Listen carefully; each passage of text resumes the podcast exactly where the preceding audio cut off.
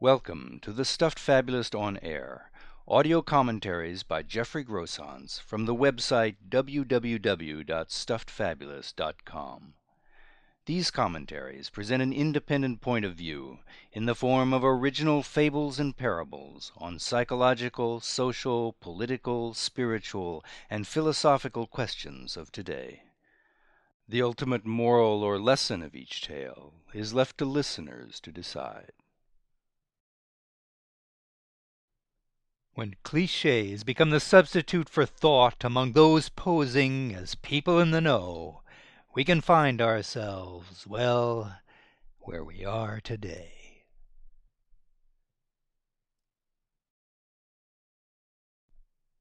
Harm's Way Once there was considerable uncertainty about the exact location of Harm's Way. This, despite the fact that the phrase "in harm's way" was on the lips of nearly everybody, from respected opinion leaders and rank upon rank of television reporters lined up to echo one another, right on down to the man or woman on the street looking both ways before jaywalking. Yet anybody seeking to inquire where exactly harm's way might be found typically received a flurry of contradictory responses. It's in this direction. No, that direction. Are you both blind? It's clearly right over there. Over there? Can't you see two inches in front of your face? Conflicts of opinion on this order often started small, but quickly drew large crowds, with heated divisions spreading in all directions as neighbor turned from neighbor, and even family member from family member in spluttering frustration to say nothing of the age old differences of opinion between generations, communities, nations, and ultimately entire cultures that grew increasingly pronounced as the exact whereabouts of harm's way became ever more obscure. Like historical disputes over terra incognita and here be monsters notations on fading maps, these larger wrangles could prove diplomatically awkward and long lasting, were it not for the inevitable eruption of a new disagreement that refocused everybody's attention on yet another claim to have discovered the true location of harm's way.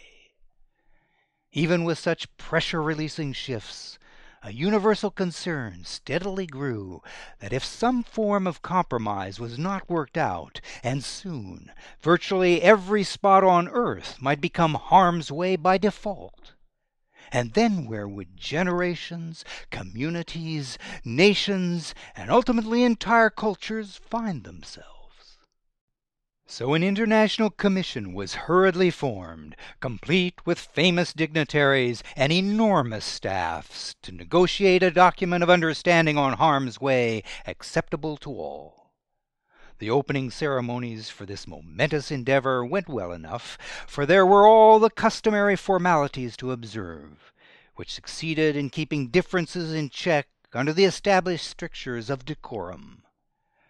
Once actual deliberations got under way, however, it became apparent that none of the participants were willing to pinpoint harm's way in any definite manner that would reflect badly upon their own little patches of the globe. Almost daily, entire delegations up and walked out of the negotiations in protest, only to return hastily when it became evident their protest had fallen on deaf ears and some crucial decision might be made in their absence that would designate their home sweet home harm's way in perpetuity. Now was not the time to stand on protocol or to be timorous in the face of such a dire threat. It might have been argued that a universal agreement to declare a moratorium on overuse of the expression "in harm's way" as a shorthand for whatever felt alien to one's own view of the world might have lowered suspicions, and eventually led at least to an uneasy truce based on mutual civility, good will, and some attempt to understand the lives of others. But efforts in this direction led nowhere. Too much was demanded to do what would have been necessary, it appeared, at whatever level, from highest diplomacy to a squabble in the street; while by contrast the familiar shorthand was so very convenient, and again at all the same levels, from highest diplomacy to squabbles in the street until not a patch of ground anywhere hadn't been labelled Harm's Way once or twice at a minimum, and some many times more than that.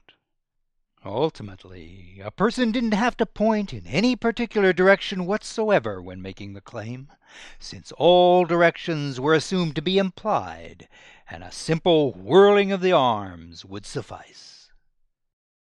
Between the default cliché and the mechanical gestures. Few of those raising the constant alarms pause to consider that harm's way might not lie some place out there beyond their comfort zone, but rather deep within the darkest regions of their own minds. More fables and parables like the one you've just heard are available for reading, downloading, and forwarding at www.stuffedfabulist.com. Bound collections of tales in the series Likely Stories, Contemporary Fables and Parables, and audio CD collections of selected tales can also be ordered through bookstores or directly through the orders page of the website.